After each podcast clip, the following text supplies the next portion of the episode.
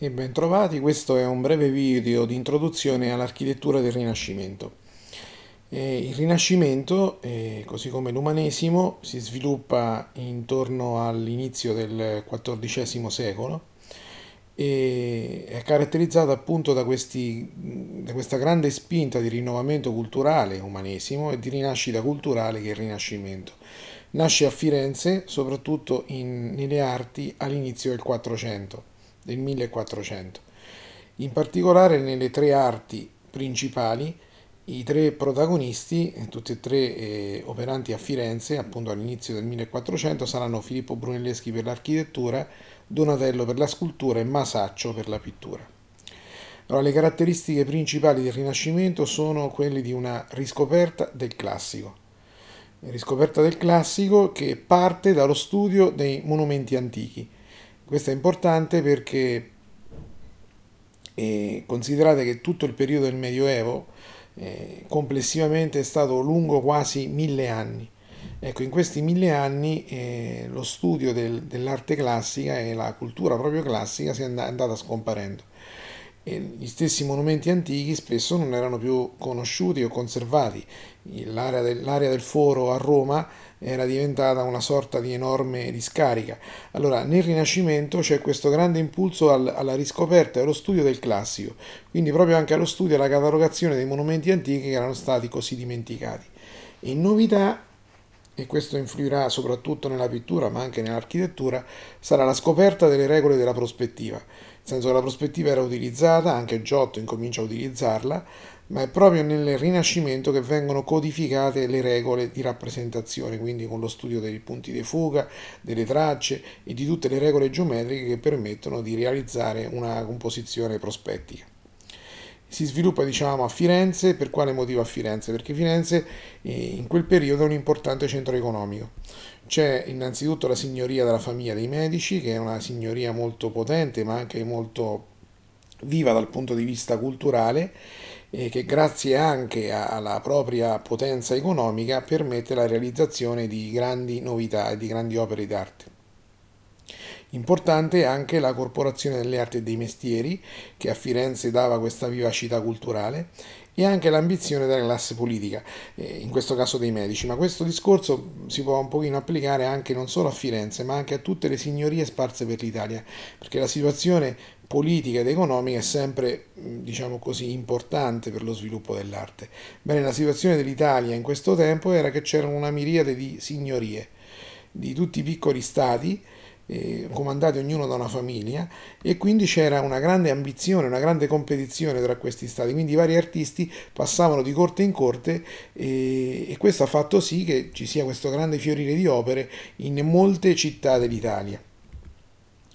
E ritornando a Filippo Brunelleschi, che è diciamo, l'architetto che dà il via diciamo così, al Rinascimento, Filippo Brunelleschi lo potremmo definire un architetto esecutore, cioè lui curava i suoi progetti molto anche dal punto di vista costruttivo, ne parleremo poco più avanti per la, la cupola della chiesa del Duomo di Firenze.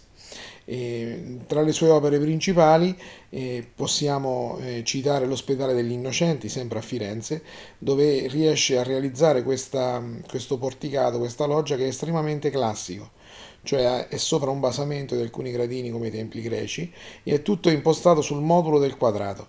La distanza, l'altezza di una colonna è esattamente uguale alla distanza tra una colonna e l'altra e anche la distanza tra la colonna e il muro eh, retrostante. E ugualmente eh, queste colonne hanno un mezzo modulo sopra che è l'arco a tutto sesto che unisce una colonna con la successiva. Quindi riesce a, con un elemento, con una, eh, con, un, con, una, con uno studio classico, con una soluzione ecco, classica a risolvere questo problema e a eh, realizzare questa loggia che è molto famosa e molto importante. Ugualmente per le architetture religiose realizza la chiesa di Santo Spirito e di Santa Croce.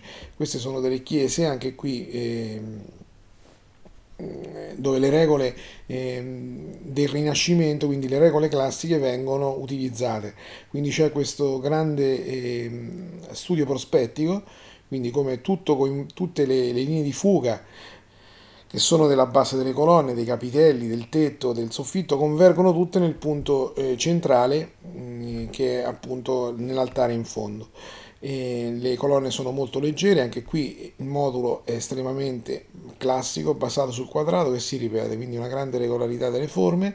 E cosa importante, come si può intravedere anche da queste immagini, Brunelleschi risolve anche il ehm, problema dell'architrave, o meglio, nelle architetture classiche normalmente sopra le colonne non c'era mai un arco, ma c'era un architrave.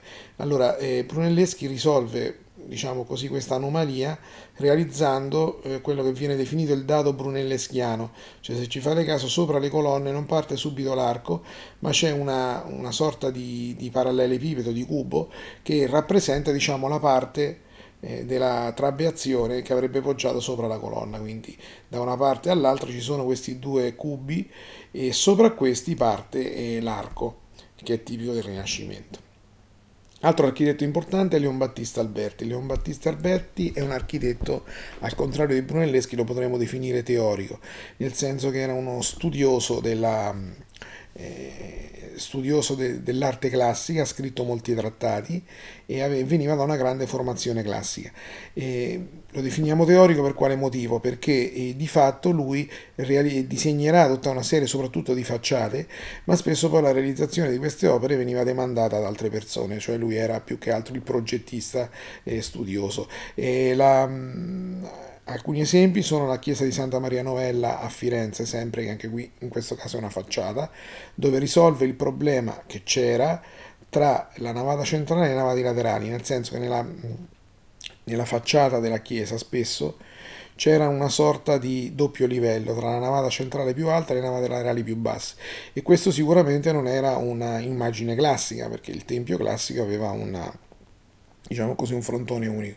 Lui lo risolve realizzando queste volute eh, sopra le navate eh, laterali eh, e praticamente realizzando questo enorme architrave eh, che unisce la parte sinistra con la parte destra eh, in modo da poter riacquistare così un'immagine classica della facciata della chiesa.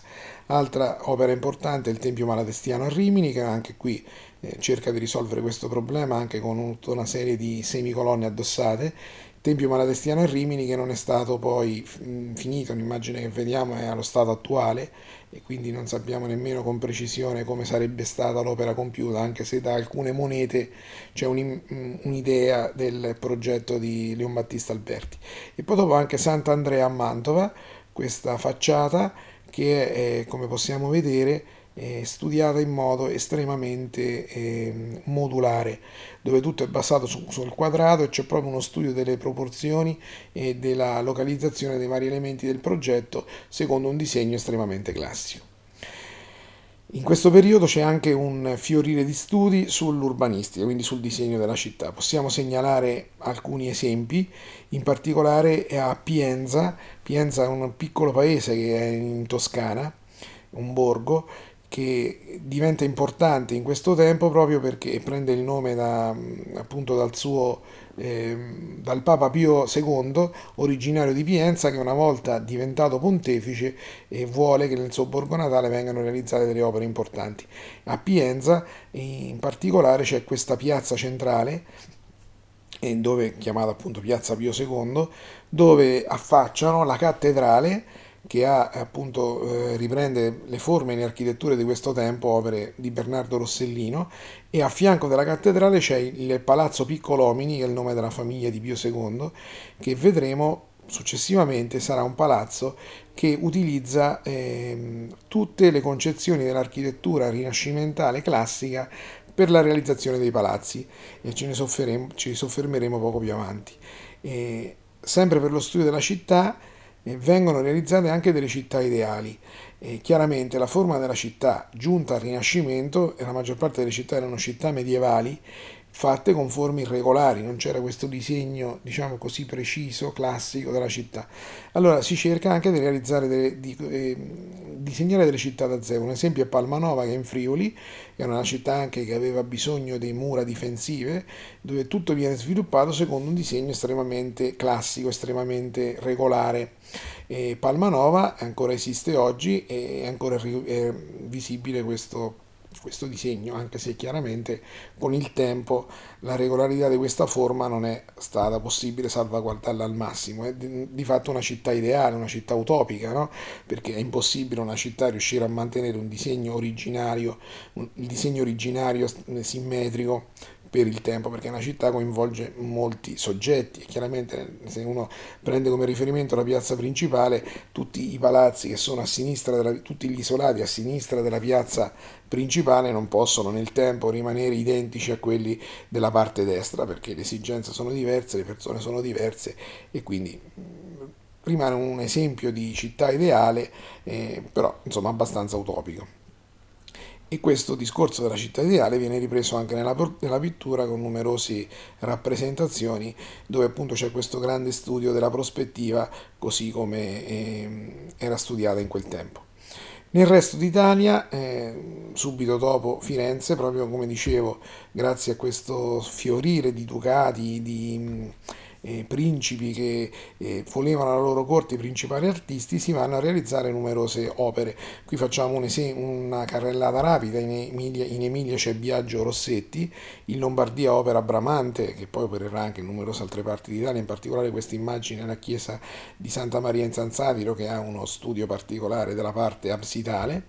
A Venezia c'è Mauro Codussi a Urbino c'è eh, Laurana che realizza soprattutto il Palazzo Ducale, ma oltre a questi esempi ci sono molte altre opere realizzate realizzate in molte città d'Italia. Per quello che riguarda le tecniche costruttive, torniamo a Brunelleschi che con l'opera che ha dato il via, diciamo così, al Rinascimento, che è la mm, costruzione della cupola del Duomo di Firenze, di Santa Maria del Fiore, dove Brunelleschi riesce a risolvere un problema mm, che fino a quel momento non era stato ehm, non aveva trovato soluzione, cioè quello di andare a costruire questa grande cupola su un, um, su un tamburo che era un tamburo non circolare che altrimenti si sarebbe potuto eh, realizzare anche come è stato fatto nel Pantheon una cupola semisferica. E Brunelleschi chiaramente riesce a risolvere questo problema in quanto non era possibile realizzare una centinatura così grande. Realizzando questo doppio guscio con questi costoloni. Questi costoloni erano autoreggenti, quindi aveva iniziato a realizzare le prime parti dei costoloni, un anello che li univa e poi dopo andava avanti in questo modo fino a, fino ad arrivare alla, alla lanterna sopra. E, ehm, senza l'utilizzo di una centinatura. Nel doppio guscio, poi dopo nell'intercapedine tra le due cupole, Brunelleschi aveva realizzato tutta una serie di servizi, chiaramente ci sono le scale per salire in alto, ma aveva proprio realizzato anche dei locali ad uso degli operai proprio per riuscire a ottimizzare i tempi e impedire questo continuo eh, problema dello spostamento. E per quello che riguarda il palazzo rinascimentale, eh, come ho accennato prima, il prototipo sicuramente è quello di Palazzo Ruscellai di Leon Battista Alberti e Rossellino, come abbiamo visto prima. E, mm, come il palazzo rinascimentale si viene studiato utilizzando due elementi che sono l'utilizzo degli ordini architettonici classici e il bugnato. Come possiamo vedere, il palazzo tipico aveva tre eh, piani, piano terra, piano nobile e il piano superiore. Nell'utilizzo degli ordini architettonici viene utilizzato lo schema che era stato usato anche nel Colosseo a Roma, cioè di come nel piano terra c'è l'ordine dorico, nel primo piano l'ordine ionico e sopra ancora l'ordine corinzio, dal più robusto al più leggero e al più elegante. Quindi in questo modo c'è una realizzazione estremamente classica. Il marcapiano diventa la trabeazione che unisce tutte le varie colonne. Le colonne chiaramente sono delle lesene, cioè sono dei semipilastri addossati alla facciata. E, e veniva utilizzato anche il bugnato. Il bugnato sono queste pietre che sono messe tra una colonna e la, tra una lesena e l'altra e sono arrotondate. Quindi una facciata non è liscia, ma c'è una sorta di fuga arrotondata tra una mm, pietra e l'altra. Bene, vi ringrazio per l'attenzione e alla prossima occasione.